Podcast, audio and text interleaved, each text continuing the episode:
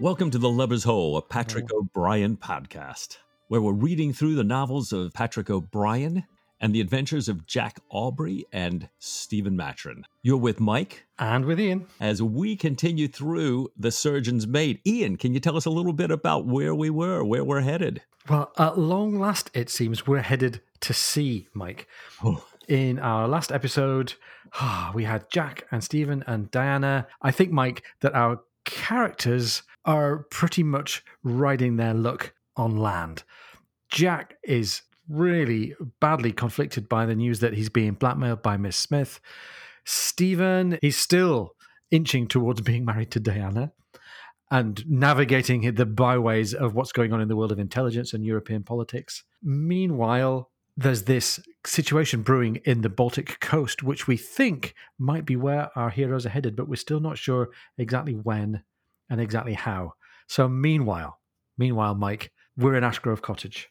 And I think we're going to start this week with Jack at Ashgrove Cottage feeling pretty low and feeling like a bit of a heel. I think that's exactly where we find him, Ian. We find out that he's been intercepting the Ashgrove Cottage mail every day, really worried about these continuing letters coming from Miss Smith. And he's thinking, O'Brian even lets us know that he's had a number of affairs over the years, but they've always been with women of like mind.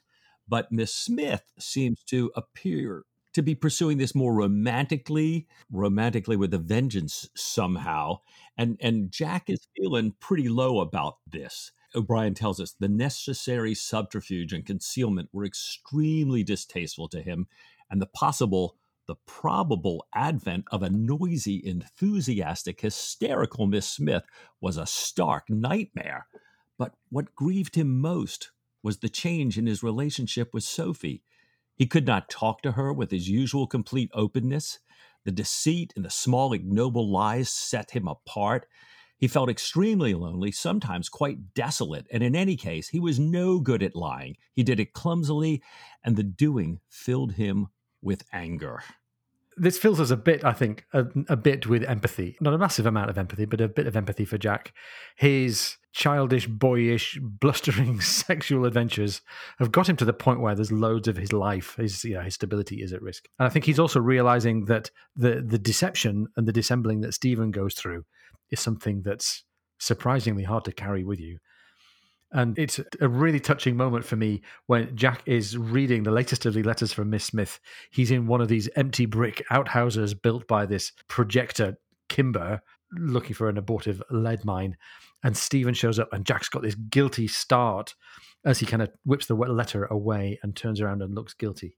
And Stephen says, Why, brother, one would think that you entertained the local nymphs in this forbidding bower, which is really, I don't think he's being sarcastic. That's just a joke. And it's, it's as, as Brian says, it's just badly timed. Such guilty consternation, he says, I have rarely seen. And Stephen reveals that Sophie knows damn well where Jack is. Doesn't she doesn't know what he's doing, I don't think, and she doesn't know the truth about the letters. But she knows that something's amiss with Jack, and she knows for sure that that's where he goes and hides out. Sophie's had that insight, I think, into Jack's Jack's evasions before. But oh my gosh, Yeah, you're so right. It, we just saw Jack come home, and he's so desperately longing for that connection that he used to miss because he was set apart from the crew. He wanted it with Sophie, and they had it for that one brief shining moment for my Camelot throwback here as he gets home. And now, because of these letters and Jack's guilt, probably warranted, it's tough. It's really hard.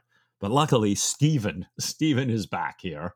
Yeah, I, I think we've been in this situation before, haven't we? Stephen shows up with the promise of a ship. Yes, yes, exactly. Go for it. Stephen is announcing to Jack, Stephen's on the way to London, wants to know if Jack already has a ship or whether Jack wants to have his name put forward for this risky mission to intervene at Grimsholm. This is the island in the Baltic where there's a Catalan army holding the island on behalf of Bonaparte. But we think that they could be subverted if only a trustworthy Catalan person could put them in the right mind about what's really going on with Bonaparte. England have already sent one emissary there. They lost the ship and they lost all hands to a well fortified battery and to some bad weather. Jack then is off to visit the Admiralty, and Stephen and he travel into London together.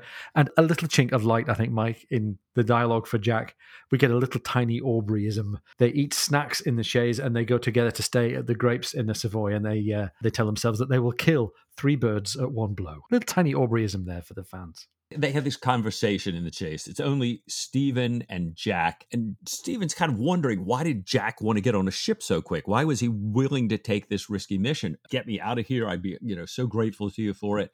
And he finds out he's not fleeing over dad because he was thinking, well, maybe this Kimber thing's accelerated. But Jack brings him completely up to date on Miss Smith, who is threatening to come over. Jack even says, you know, Stephen, don't call me a scrub. I know I'm a scrub. Thinks that Stephen's going to think less of him and Stephen, I love how Stephen replies. He says, You know, I'm not concerned with the moral issue, but rather what might be usefully done. And Stephen confesses to himself that he's a little surprised that Jack, who has got a man of great physical courage, has what Stephen calls such an abject degree of moral cowardice. But Stephen thinks, wait a minute I'm not married. I don't know anything about domestic warfare at first hand. I don't know about the stakes involved, the crushing nature of either defeat or victory, and the extraordinarily powerful emotions that might come into play. And he remembers that even though he loves Sophie, he, Stephen, he's long deplored the jealous, possessive side of her character. Stephen then starts musing about marriage. And a while ago, a couple episodes ago, we were talking about O'Brian's reflections on marriage, Stephen's reflections on marriage, so many reflections. We kind of had our bean jar to say every time we kind of come down on marriage a little bit, we'll throw a bean in and take it out when Stephen and Diana are happy together. Stephen comes to an interesting conclusion here. He says, monogamy seems to be the only solution at last, although in a way it's as absurd as monarchy. Which is a really kind of ass backwards way of saying I think marriage is a good idea. Right. but he's got there by this really pessimistic, downbeat line of thinking. Ah, he's such an enlightenment guy, such a not romantic. it's funny because back when he was, you know, arguing the cause of monarchy, he was saying, you know, no, it makes no sense at all. However, we build cathedrals. We do great things under monarchy, which we don't do on the more rational way. And maybe he thinks that in monogamy we, we rise to do great things. I don't know, but fascinating observation there. And I was also struck by the reference to marriage as a kind of warfare. And we're going to hear from another character, I think, in a in a in a short while, about the idea of a relationship between a man and a woman as being like warfare. And this is something that I don't know exactly where it comes from in O'Brian's thinking and his character, but it's clearly not an accident that he's teased out this uh, this reference. We've also got a passing reference to Mussulmans and Jews, and I think we're going to have a few more faith based references and jokes as the as the chapter goes on. O'Brian's going to show us this skeptic versus a romantic discussion playing out, I think, between Jack and Stephen. Um, Jack tells Stephen that he's been sending Miss Smith money. Oh, foolish man. He's been sending Miss Smith money, uh, plans to send more because that's what you do with a blackmailer, right? You keep sending them more money. But I think it's again, you know, uh, Jack hasn't got perspective. He hasn't got insight really into what's going on with Miss Smith. And Stephen tells him that this could be a false pregnancy. Even if it is real, she might not carry to term. And that, and maybe this is what we're all thinking these days, Miss Smith might be deceiving Jack, like the, the Puget Sound Debs in an officer and a gentleman, that maybe the demands for money are just her out for the main chance. And Jack's really upset by this suggestion. And he says, Oh, you know, I know this woman. I know her. That wouldn't be her character. But Mike, I think Stevens Stevens having nothing to do with that that idea. No, no, no, no. Stephen says that he may know her in the biblical sense, but he really knows nothing about her otherwise. And he talks about her reputation and everything. And and you know, Jack has told him that this was a blackguard thing to say, and and Stephen says, well, you know, it's a blackguard world, especially with somebody you know, that has her kind of reputation. We don't know where this is going to go because all of a sudden Jack realizes, ah, wait, wait, we're already at London Bridge, and and they curtail, as we like to say in the canon, the conversation. So a bit of relief. A bit of relief. I think that we're in London in the grapes. We love the grapes. We love Mrs. Broad and the serving girls. We love the fact that Stephen's in the in the world of London society. I guess he's within distance of Diana, although it's not obviously his intention immediately to go see Diana. And he's within range of Sir Joseph Blaine as well, and the world of intelligence, and the quite deep, I think, friendship and mutual esteem that he and Blaine have for each other. Yeah, as a matter of fact, he heads right off to see Sir Joseph Blaine, and and Stephen has in mind taking over the failed Pontish assignment that we've been talking about here on Grimsholm. When he sees Sir Joseph, he learns that it's in fact more important than ever. If they can take Grimsholm, they could convince additional allies to join Great Britain in the fight against Napoleon. They could get a great strategic advantage, this ability to cut off the French left wing from behind but they've looked at what it would take militarily to take this thing straight out by force. And so Joseph just confesses that given the demands of the American war, of their requirements all around the world, they, they don't have the time, they don't have the ships to take the island by siege. It's going to have to be intrigue and diplomacy to get this thing done. And they know that Stephen is the man for the job. Of course, Stephen doesn't have to be convinced. He's signing up. Yeah. And th- this is the situation that's been Stephen's sweet spot in many, many campaigns in the past. You know, we want to avoid bloodshed. We want to avoid a big upheaval. Let's see if we can, let's see if some maneuvering can do what brute force can't do. And Stephen is the guy for this. Absolutely. And if it helps free Catalan, all the better we're also going to start to hear about somebody who I have a bit of a soft spot for, and he's going to be a really great secondary character because Sir Joseph starts telling Stephen about a young Lithuanian cavalry officer who's been loaned from the Swedish service and has been doing some work on intelligence around the, the island, speaks the Baltic languages, speaks English and French. And Blaine then carries on to fill Stephen in on what's going on on the island, how it's controlled by three Catalan independence forces, and the French are sending in a new commander. And we also hear introduction at second hand to another interesting secondary character that the Catalan force that's in charge of the island is commanded by Ramon d'Ullastret, who is nothing less than Stephen's godfather. Yes. Go, Stephen. Now, Go, Stephen. Especially when not many chapters or not many books ago, we, we were bemoaning the fate of the bastard of the illegitimate man. Right. But now, never mind your natural parentage. You know, Stephen's uh, Stephen's faith parentage is helping him out here, so that's really great. So Stephen's godfather is Ramon d'Ullastret, and we hear that Stephen really admires Ramon's courage and honor and generosity, tainted a little bit with some vanity and some some I think he calls it headstrong foolishness someone who wants to lead and to be a great figure among men. So here we have it. There's going to be a helping hand from this Lithuanian. We're going to go out there and somehow negotiate or make common cause with this vainglorious but noble and brave Catalan general now, Mike, a couple of episodes ago, we were saying this story's taking a little while to get going, but now I can hear the the ratcheting of the spring winding up as there's characters and interest and action. We're we're off, I think. Right, right, and we're getting little bits and pieces assembled here, personnel, a bit of logistics. Know, Stephen also learns that the island has supplies to hold out for a month, so they can't just cut it off and starve them but they're short of tobacco and wine, a real delicacy to the Catalans there on the island. So Blaine is just so delighted that Stephen is willing to take this on. And Stephen says to Sir Joseph that he would rather sail if he's going to take this mission on with Jack. And Joseph is also delighted because they had sent an inexperienced captain the first time, and they think that's one of the reasons they were blown out of the water. Now, Stephen mm. does let them know that they've got to be very careful here. They've got to respect the pride of the Catalan forces. And Stephen, in order to take this job, wants assurances that the forces there will be treated with the highest respect transported home fully armed with honors if they agree to, to turn over the island and, and effectively switch sides to come away from France and to come over to England. Which leaves open a nice little bit of jeopardy there. You know, headstrong, proud general needs to be treated delicately and given given honor and respect. There's room for some things to go wrong there. Right. What could happen?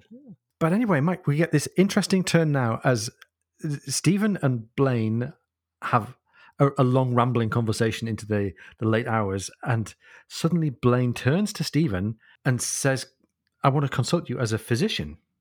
Right. And we, we talked an episode or two ago about the slight ambiguity about the, the sexual and gender preferences of Sir Joseph Blaine. And we discovered that Sir Joseph is contemplating getting married and is, how can we put this delicately, aware of a certain want of vigor, a certain debility.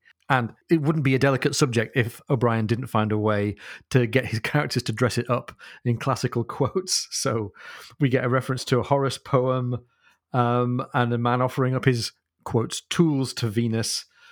And this is clearly something that Blaine feels very uncomfortable raising, but also he would perhaps value some practical advice from a medical man. Right, right. He's sort of wondering, you know, is this Maturin, is there anything you can do about this? Or it's just is natural with aging? And Stephen says, no, no, no, it's not inevitable with age. And he cites a lot of examples, even in their pre-Viagra age. And uh, Stephen Stephen then asks his friend, and not just as a doctor, but his friend, is it really wise to be cured of this disability? And he provides a number of literary references supporting impotence, even self castration. you know, we talk about Horace said Confucius. Confucius reported on reaching a point where his heart no longer moved him to transgress the moral law. He talks about Origen, you know, one of the early church fathers in, in Christendom, you know, who actually cut off his offending member to return to purer contemplations undisturbed. aye, aye, aye. I think, although we've we've drifted into, wouldn't you be better off without it? I think Sir Joseph is genuinely wanting to be able to to to get his ardor back for marriage rather than just sacrifice it. He's not willing to just go along with Stephen in his right, in his kind of biz- bizarre philosophical self abnegation thing. And he says he, he feels that his spring of life might be missing. He says, "I had no conception of its importance. You are younger than I am, Maturin, and it may be that you do not know from experience that the absence of a torment may be a worse torment still." You may wish to throw a hair shirt aside, not realizing that it was the hair shirt alone that keeps you warm. A Nessus's shirt might be more apt, said Stephen, quite unheard. so this was new to me. I think I get the idea of the hair shirt and John the Baptist. Mike, help us out with a Nessus's shirt. What's going on there? Nessus tried to steal, uh, and in some stories, rape Hercules' wife. Uh, he's he's actually the centaur who is taking people across the river. Hercules and his wife uh, come along. He's taking the wife, and Hercules sees that he's making off with her and takes one of his arrows, which has been dipped in the poison blood of the Hydra that Hercules had slew earlier, and um, zings him with this arrow. And while he's dying, Nessus convinces Hercules' wife to take this poison covered shirt that he has on, now mixed with his blood and the Hydra's, and that she should use it anytime to be sure that Hercules remains faithful to her. And later, sometime later in his life, when Hercules starts to stray, she remembers, takes out this shirt, and sends it to Hercules. And when he puts it on, the poison burns through his skin, killing him. So Stephen's reference is this this shirt that you think might keep you warm might be the death of you too. Yeah, and I wonder if also he's making a bit of a fling at Jack and a little sarcastic put down sotto voce in the direction of Joseph Blaine. he's probably also a bit of a reference to Jack Aubrey pierced with his own member. Hmm. I love the fact that they get onto the, the St. Augustine quote, who prayed for the gift of chastity, but added, but not yet, O Lord. And, and, these guys, I mean, I, I just love how literary these characters are and how that Brian makes them. You know, St. Joseph refutes uh, Stephen saying, you know, you remember Origen's gesture was condemned by the Second Council of Constantinople. so Joseph's not having any of this idea of kind of stoic peace. And it seems to him that this peace that Maturin is talking about sounds a bit like death. After all, he notes, we are all stoics in the grave and finally rejects the idea of Confucius's stoicism, saying, if Confucius had ever met Miss Blenkinsop, who was the object of his affection, if Confucius had ever met Miss Blenkinsop, he would never have said such a thing. And you, and you kind of wonder, Stephen, who we think is still contemplating marriage with Diana, having these strong feelings in this direction. It's a little odd, right? Anyhow, so we've done we've done relationship counselling and uh, and and androgen therapy for Sir Joseph. And having took the night away a surprise, surprise, Stephen's not up and about early the next morning, is he? No, no, no, no. He's sleeping in. Jack can't kind of rouse him. So you know, Jack makes his way to the Admiralty on his own. And he's come in to uh, talk about his claims to the Wachsamkeit, which, you know, he still hasn't gotten paid for. And he feels like he needs this money to keep paying Miss Smith. Plus, all of his money is tied up. And, and he wants to know what's going on here. And it turns out that the money and the honors are being held up, he's told by this sort of functionary that he's meeting with, due to questions from higher ups. And we're wondering, is this, you know, who is this Mr. Ray? But also from contradictory testimonies from the officers on board. Jack's aghast. And it turns out that Lieutenant Grant, you know, we'd gotten this kind of crazy letter that Grant had written in one of the earlier chapters, says that the ship they sunk was not a man of war, but a Dutch store ship. And Jack loses it. I was really worried for Jack at this point because he's been in this situation before, trying to speak about or try to avoid not speaking about a claim that he has to some prize or some honor. And he's been in the position before of being slighted by either an admiral or an admiralty official. And I'm reading this going, Jack, just keep your hair on, just keep your hair on. And thank heavens the admiral arrives. Admiral Dummett calls Jack away before Jack commits a grave indiscretion. Yes. And good news, tries to recruit Jack for this Baltic mission and convince Jack to captain a sloop, not realizing that Jack is already on the inside of this because he's heard about it from Stephen. Right, right. So, whew, the, we've headed off the danger of Jack braining somebody in the Admiralty. and now uh, action starts to take place. That we've got people moving from point A to point B. Jack is sent off immediately with the king's messenger to ride and catch the morning tide. The first lord, no less, calls Jack in and thanks him for taking the mission, and suggests that oh, joy of joys, there could be a heavy frigate preparing for the North American station, and that's the plum that's being held out to, to Jack as a potential reward. And whether they do this cynically or not, we certainly know they've done this repeatedly. Jack's chosen to take on potentially questionable commands because he's promised a bit of a treat on the other side of it. Right. And and Mike, it struck me that the two things that we've got going on up to this point in the story, we've got Stephen making some kind of a quest, making some sort of struggle to find an accommodation with Diana and to find an accommodation with his current and former feelings for Diana. And Jack's struggle to get a ship as the means to honor and advancement. And they're both having those struggles, you know, set back and subverted and undercut. So we've got this theme all the way through. We're five chapters in now, and they've all been set back in in small but really sort of exhausting ways at every turn. Right, right. And I think Jack just no longer wants to be the scrub that he has fallen into being and wants to get himself back to being the man that he aspires to be and have the marriage he aspires to have. They've got to, um, you know, the king's messenger is going to pick them up shortly.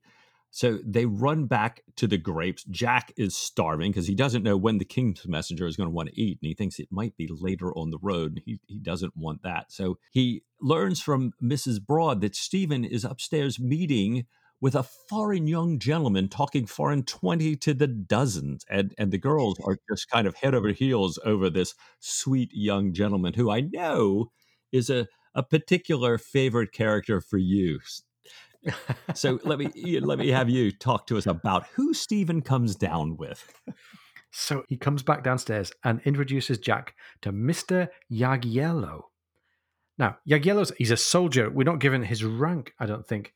He's described as a handsome gentleman with a girlish complexion, and he bows and blushes upon meeting Jack.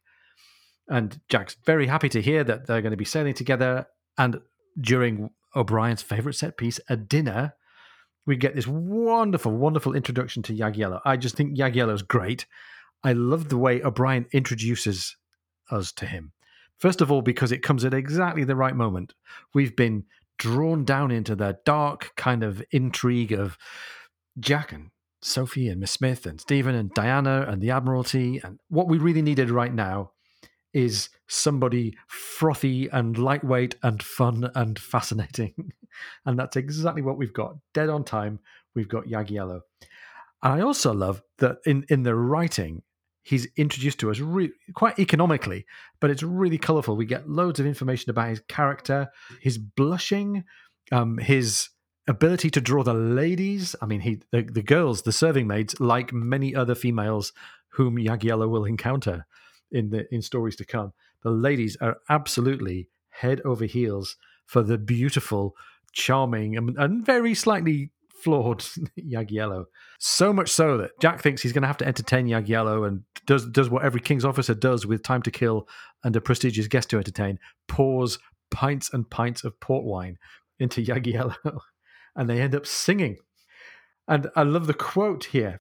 We've got this sort of arch and knowing tone to all of the description of Jagiello and Jagiello's uh, dialogue.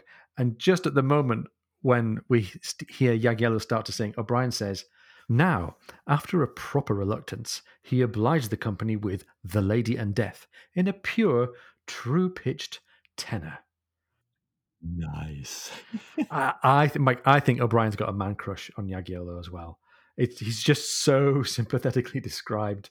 And maybe he's he is the idea of a naive but beautiful and charming man that O'Brian wishes he was once, or that maybe we all wish we once were. Yeah, he's good looking, he can sing, he can hold his liquor, uh, women swoon over him.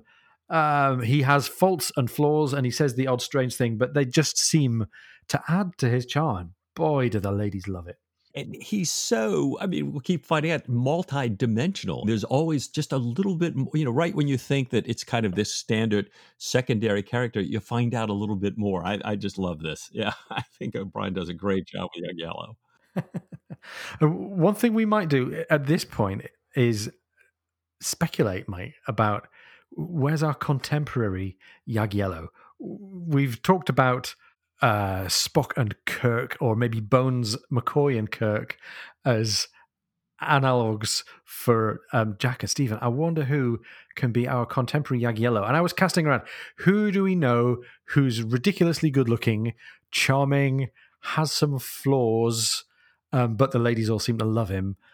And I thought, ridiculously charming, that's got to be Rob Lowe. And here are a couple of bits of audio that suggests that maybe the contemporary Jagiello is Chris Traeger from Parks and Rec. this is the best possible job for me. I could literally make anything sound positive. Your house just burned down and you lost all your money in the stock market. It's a chance to start over, fire is cleansing, and true wealth is measured by the amount of love in your life. If I had to have anybody tell me that I had cancer, I would want it to be me. Hello there. Hi. Chris Traeger. This is Ben. Well, hello, gents. Ron Swanson. Ron Swanson. Okay. I'm Deputy Director Leslie Knope. Leslie Knope. It is fantastic to be here. Would you gentlemen like a tour? Oh, there is quite literally nothing I would rather have in the world than a tour of the Parks and Recreation Department of the great city of Pawnee, led by Ron Swanson and Leslie Knope. Okay. Ben, I don't think that's a great idea. Let's do it. Okay. Chris is the most positive state budget auditing consultant I've ever met.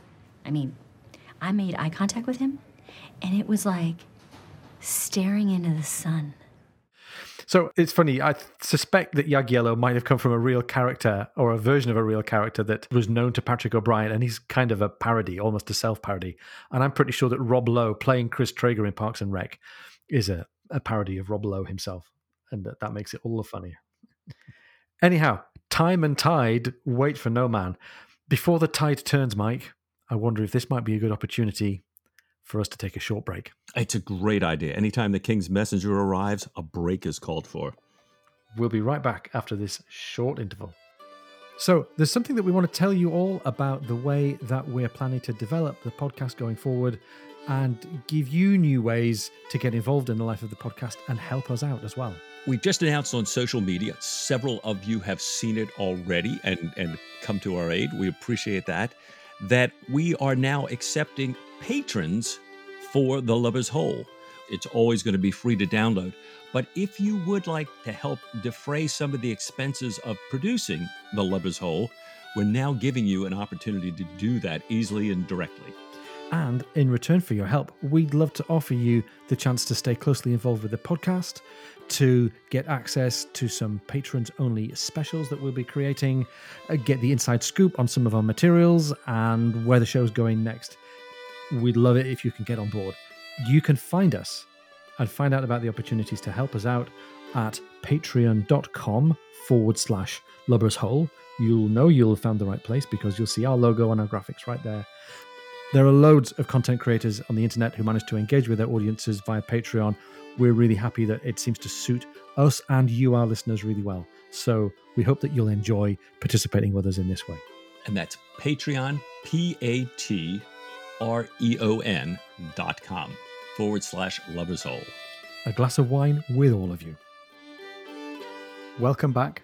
You're with Ian and Mike listening to The Lubber's Hole. The king's Messenger has come in. These three guys are well into their cups. They have this long ride uh, to uh, get to the ship. And uh, in the midst of this, it's funny. Jagiello wants to get Jack to talk, but Jack's sound asleep and snoring. Stephen's off in his reverie. The king's messengers kind of are kind of reading and not looking at anybody. But they get there, they row out to the ship, and then Jack is in an absolute hurry to put to sea. And he, he literally chases the captain, who is in the midst of a dinner party and dance with all their guests, over the side. And, and, he reads himself in. And, and, it's been a while since we heard the read in like this, right? Oh, yes. And it's another classic Patrick O'Brian epithet.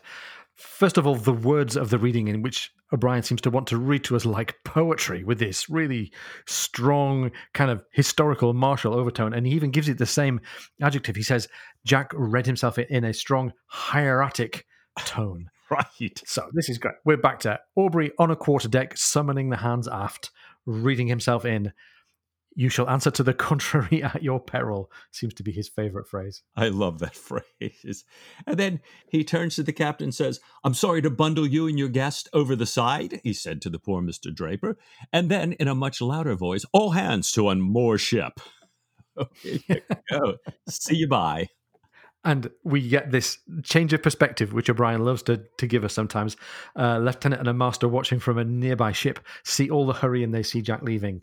And the lieutenant says, I'll lay you a bottle of port. We'll see some fireworks before he clears the mouse. Lucky Jack Aubrey, says the master. He always was one for the great guns.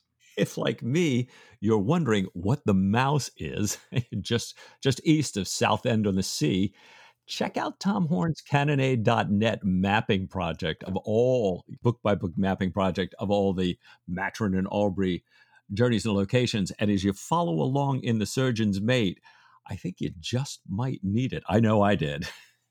It's great, isn't it? And I love the choice of location as well. This is an auspicious jumping off place right. for uh, exciting moments in the O'Brian canon. He's left from Portsmouth before. He's going to leave from Shelmerston on other occasions.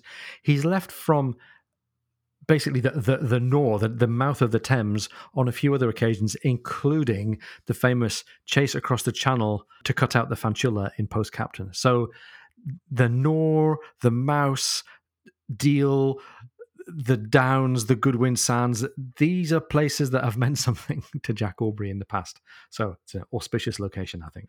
Yet more reassurance, Mike, for those of us who are old Aubrey Maturin uh, circumnavigators the real signal that we're back at sea and that Jack is in his right place is gunnery. Yes. And as as foretold by the lieutenant and the master, the crew know this is coming and they are absolutely terrified. It says they jumped to orders. They jumped to orders like they never had for Captain Draper. Even the, the first lieutenant, Lieutenant Hyde, was nervous, and Jack is there large and silent and imposing.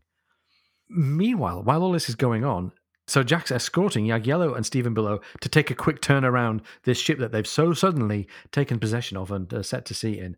We always get early descriptions, I think, of the quality and character of a ship, and we're invited to figure out whether a ship is going to be a real character and a real part of the story, or whether she's just a conveyance. Um, we're not sure yet about Ariel, but we get some positive signs. She's described as beautiful, um, but also decidedly cramped.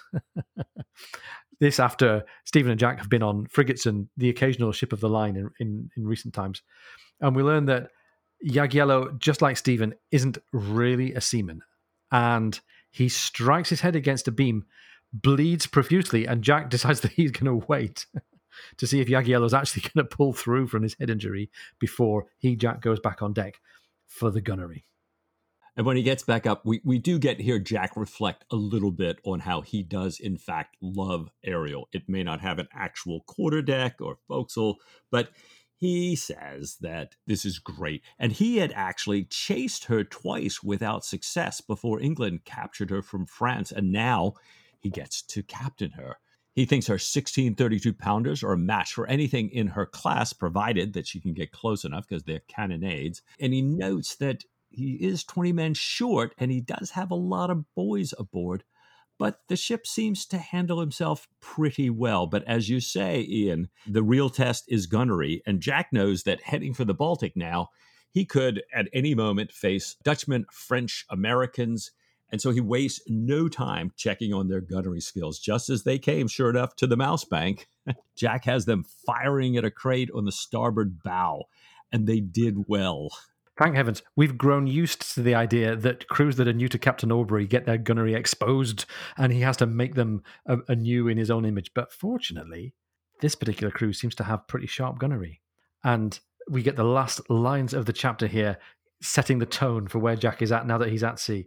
Jack gave the order, How's your guns? and said, A creditable exercise, Mr. Hyde, and went below smiling, his headache and his ill temper gone. And oh, Mike, that's certainly the first time we've had a reference to anything like a smile on Jack Aubrey's face for a few chapters. Nothing like going to sea and a little good gunnery to ease a hangover and the worries of the world. We're on our way across the North Sea. And by the way, Mike, we've never been across the North Sea before. I, I think we understand that Jack might have been in one of his commands in the in the dead years between post captain and Mauritius command. But We've never been to the Baltic. We've never been to um, Scandinavia. So this is new territory for us as passengers aboard uh, Jack Aubrey's voyages. Right. We remember that we followed Stephen one time when Jack was off to the Baltic and he brought back that Narwhal tusk that reappeared again in Mauritius Command. But we get to go with him this time. Yeah. And happily, all seems to be going well. The gunnery is getting better and better as the crew heads towards Denmark. Jack seems to feel good about how the crew are doing. Uh, obviously, he hopes that the real shakedown might come, which would be action with an enemy. And it says in the text that Jack knew the attachment, even the affection that sprang up between men who had been through a serious sea fight together, and that very valuable change in the relationship, a change that worked both ways. And even though naval custom ruled out much in the way of conversation between them, he means between the hands and the officers, the special relationship, the esteem was there. Jack's very happy to talk about this to Stephen as well. He goes straight to Stephen and says, This is more like a proper life for a man. And we get Stephen, I think, remarking that there's been this massive turnaround in Jack's fortune, not just his fortunes, but I think his mood and his temper. And O'Brian says he had rarely seen the change so strongly marked before. Yeah, yeah. Stephen's thinking, you know, Jack looks bigger. He acts just more capable in in strange and surprising situations and in the common daily routine. And like you say, this this idea that says, and even more so than ever before, we know that Stephen has seen Jack aboard ships for many, many years. So it's kind of a nice, nice place to find Jack at this point. Now, if this was a lesser author, Mike, I think we would have blown across the North Sea in a westerly gale and started to engage people on shore somewhere and, you know, navigated perilous oceans. But O'Brian makes us take the time to get back into the society that Jack is in. First of all, it's pleasing, I think, for Jack and Stephen to be among a whole crew again, which they've only been as, as passengers before. And we've got this great new character to get to know. We've got Jagiello, who has to get to know the world of being a sailor and has to get to know the particular sailors, the particular officers and men who are around him here on the Ariel. Yeah, I, I, think it's really going to be interesting, and and they the journey that they're taking to your point is is not straightforward. They've got a lot of twists and turns before they get to Grimsholm here. Uh, so and it's you know this whole idea about gee, I'd like to see them in action. I'd like to form this group up before we get to Grimsholm.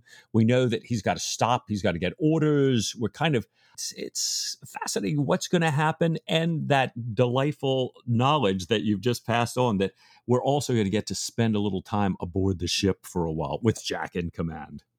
It's going to be great, isn't it? In a way, Jagiello gets to follow the journey that Stephen Maturin followed way back in Master and Commander, being introduced to the environment and the working of the ship and expressing his own lubberly character as he finds his way around the rigging. Jagiello's not lacking in confidence, I think it's fair to say. Jack sees Jagiello, who's already fallen into the sea once, up in the foremast cross trees. So that's not just the t- the fore top, but the cross trees where the foretop gallant mast starts. So right up, I'm waving my hands in the air here, like he's a flipping long way up. Jack sends a midshipman to fetch Jagiello, tells him to be sure to come down through the lubber's hole. And aren't we happy, Mike, to have him with us? Oh, thank you. Welcome, and Jack's afraid that Jagiello's going to break his neck being so high with presumably such indifferent skills and uh, and with not much seamanship to, to fall back on. He'd already fallen into the hold once when the hatchway was left open, saved by a heap of empty sacks. And he'd also been in the midst of other accidents caused by crew members. He's popular. So Jagiello's really making friends among the crew. He begged for mercy for a crew member who had not to be flogged. And he's such a shining light, I think, of naive, idiotic goodness aboard the ship. He says he was cheerful, he wasn't afraid of anything, he was good company, and he's described as being an absurd beauty. And in loads of other situations, we've had O'Brian describing secondary characters aboard ship as providing this moment of beauty, the idea of this indefinable sweetness that just makes people nice to be around and valuable in the kind of coarse, masculine, slightly ugly, scruffy world of being aboard ship. Well, and, and we get an example of a little bit of that scruffier part of it. Here's this guy who's is really brilliant, uh, even though he, he, is bumbling as well. He proves to be uh, really helpful with his Baltic connections and his language skills. But then sadly, we've got some of what O'Brian calls the stupider officers talking to him because he's a foreigner like he's a child. And sadly, Lieutenant Hyde is one of those. So here's this guy who's a wizard at cards. He's a wizard at chess. He's a, a linguist par excellence. And and Hyde, as we see in the next dinner scene, we always like the dinner scenes, and this one happens to have a recurring O'Brian motif. Watch this interaction here between Hyde and Jagiello. oh, it's great as you say, Mike, the, the recurring O'Brian motif, the, the the flying entree, the flying main course. Hyde is cutting Jagiello's beef, and it's pretty old, pretty crusty salt beef that's been too long at sea. Hyde's cutting this beef for Jagiello because of his bandaged hand, and Jagiello, in pidgin English, points to the hand and asks Jagiello, "I hope him not hurt too much," which is really really patronizing. And as they're talking, the beef that Hyde is cutting shot into Jack's bosom with surprising force. Hyde is mortified at the incident, Jack says, You should certainly be hanged for directing a lethal weapon at a superior officer. And Hyde is quite embarrassed by this, turns to, to Jagiello and says, Another little divinity reference here, Mike. A little god's body, sir? Uh, dog's body, I mean? In a low and melancholy voice. And Stephen notices notices this kind of spooneristic tendency that Hyde has and the way he confuses left and right and wonders if the inversion of sounds and the inversion of space might be important in this person, especially, he says, at a time when the mind itself was confused.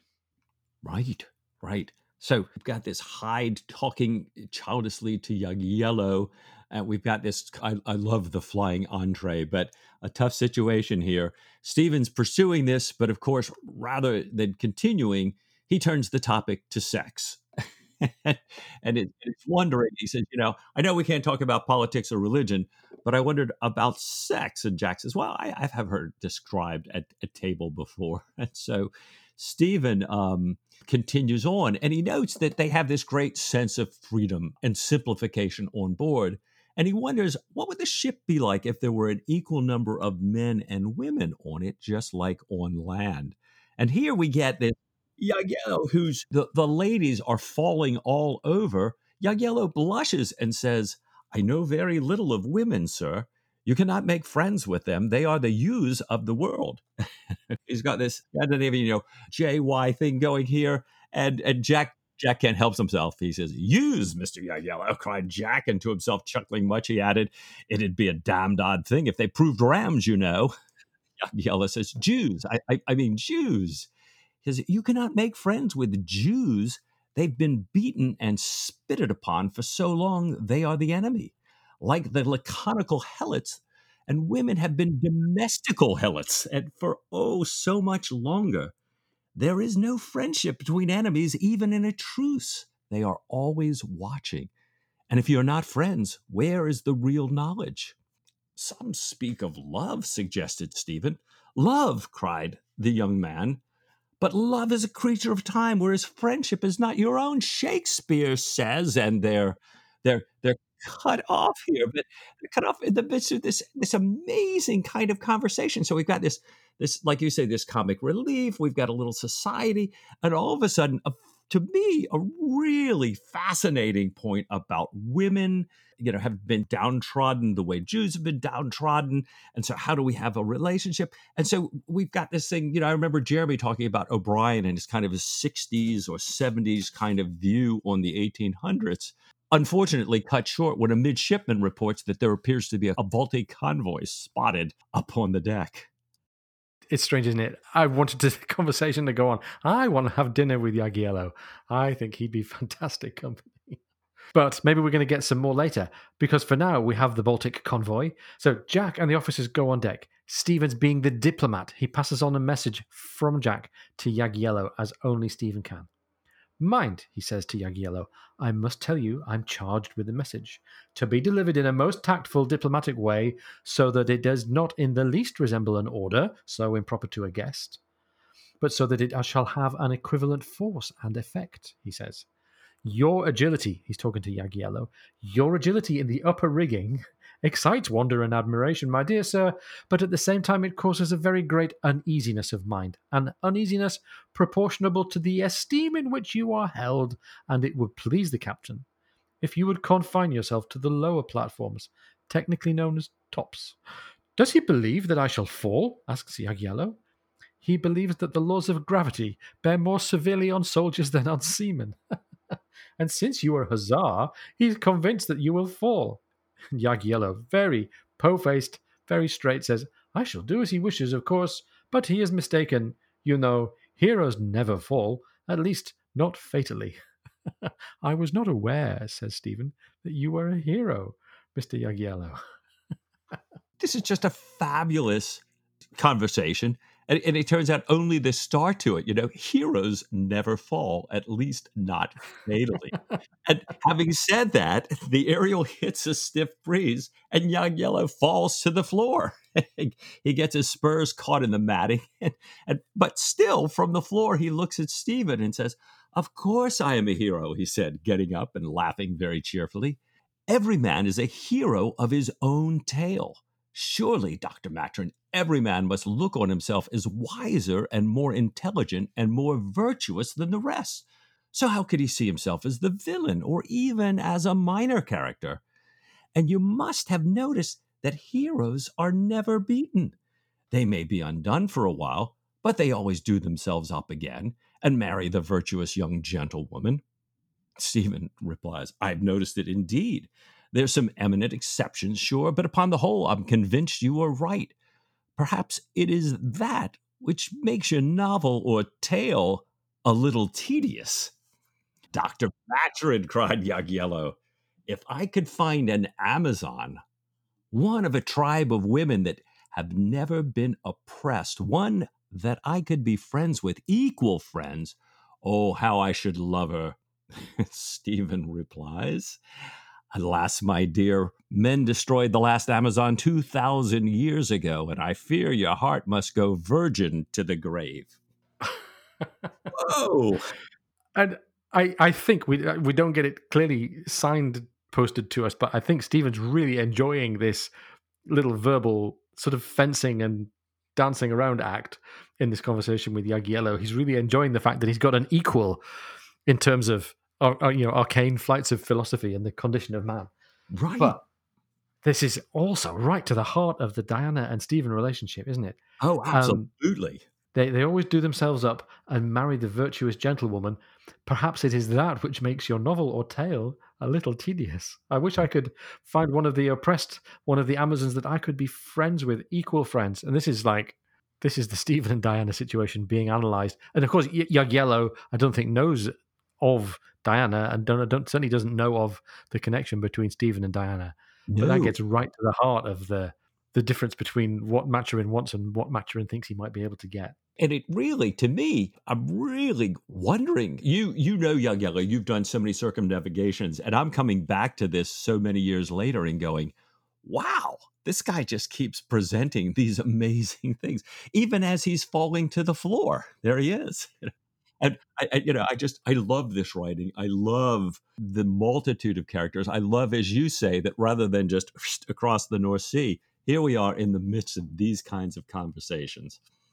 And as they go into a game of chess, which I think they get into because dessert's not ready yet, and they think that dessert's a fair way off, we even have this commentary about how Jagiello and Stephen play chess together. And it says the game might not prove much about the intelligence of the players, but it provided certain evidence that Jagiello's virtue, or at least his kindness, was greater than Stephen's. Stephen playing to win had launched a powerful attack, and now Jagiello was wondering how he could play to lose, how he could make a mistake that would not be woundingly obvious to his opponent. And what a generous guy! what a generous guy! Jagiello's chess, it says, was far beyond Stephen's, and his power of dissembling his emotions was not, and Stephen could see his expression of ill-assumed stupidity with some amusement. Oh man, what a fascinating person to spend some time with. layers and upon layers here. Stephen, you know, after this witty repertoire back and forth, basically challenges him with the chess to say, we'll basically figure out who's the wiser, more intelligent person. Jagiello says, ah, there's another virtue here that I've got that uh, I'm going to make this thing through. And, and we're struggling in the midst of this when Jack walks in with this huge plum cake. So they'd heard a boat launch, they'd heard a boat come back. That was why they were thinking, okay, uh, it looks like dessert's going to be um, delayed. So here's this huge plum cake, and he's got these two hands behind him, and they've got things of wine and food. People were bringing sheep in, and, and Jack explains to him that one of the merchantmen that they saw in this big convoy has now filled their coffers until they get to Gothenburg. You know, they hadn't been able to do this; they had left in such a tearing hurry they're sitting there eating ship's biscuit. Now they've got all this stuff.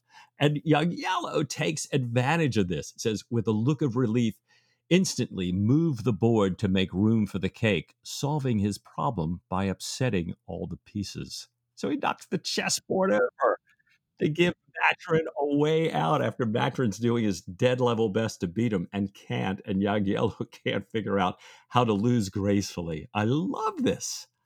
It sets up this expectation that on the one hand, everything he does makes us smile. And everything he does is also slightly irritating because he's proving to. I mean, Stephen is kind of the hero of the stories, certainly at the moment, because Jack is in, in his doghouse of bad sexual morality. However well intentioned and philosophical and generous you think you may be able to be on a good day, Jagiello can be better intentioned, more philosophical, and more generous. And that's the kind of person that gets hit sooner or later, I think. We've got an interview coming up soon with Rachel McMillan. And, you know, I know she's an author who loves O'Brian's deep character development. And, and he writes, she writes her own novels in that same way. I, you know, I can't wait to hear what she thinks about scenes like this. So it's funny, we haven't had a, a storm, we haven't had naval action, we haven't had lose not a minute. We've just had a cruise across the North Sea in the company of Jagiello, and it feels like we've we've we've got a lot of territory. But now finally we're in Gothenburg, and maybe we can wrap up, Mike, with with just a, look around the horizon in Gothenburg and uh, and what's available here. We get another example of the very cinematic, very visual prose of Patrick O'Brian and our friend Eva Sandor, I think, talked a bit about this. It says Gothenburg, a melancholy town, most of it quite recently burnt, inhabited by tall, spare melancholiacs dressed in grey wool, much given to drinking and self murder, but kind to strangers if not to themselves. The commandant at once provided powder, best red letter cylinder powder, together with a present of smoked reindeer's tongues, and a barrel of salted honey buzzards. These he gave to Stephen, saying, Pray accept this small keg of buzzards. And on that burning note, we leave our heroes. I think we probably do. We've got to find out next time, Mike. What's with the buzzards? Are they cocktail stirrers or are they for cleaning shoes or do you actually eat them? Right. And, and is there really such a thing as a honey buzzard? A honey buzzard? You know. We've got to find out what's happened as they get closer to the mission of trying to recapture Grimsholm and trying to convince Ramon d'Ullastret to come over to the side of Britain and her allies. Yes. You know, we, we still have this Diana and Stephen thing. We have this Sophie and Jack thing. We've got Kimber. And while we seem to be revving up towards Grimsholm, we wonder is that it? Is that really the point of the book? And by the way, who or what is the surgeon's mate?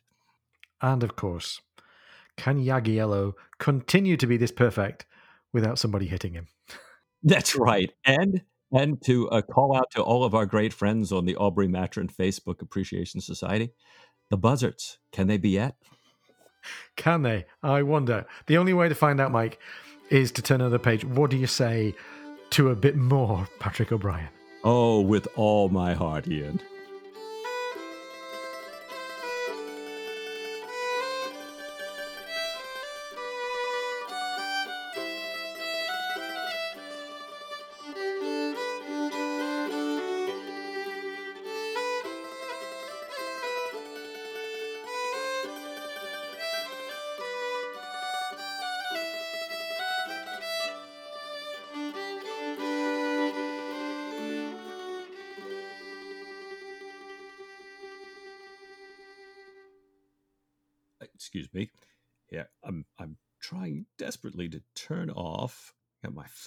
Phone. Sir Joseph's trying desperately to turn on. but Yeah, that's, that was the 60s for you.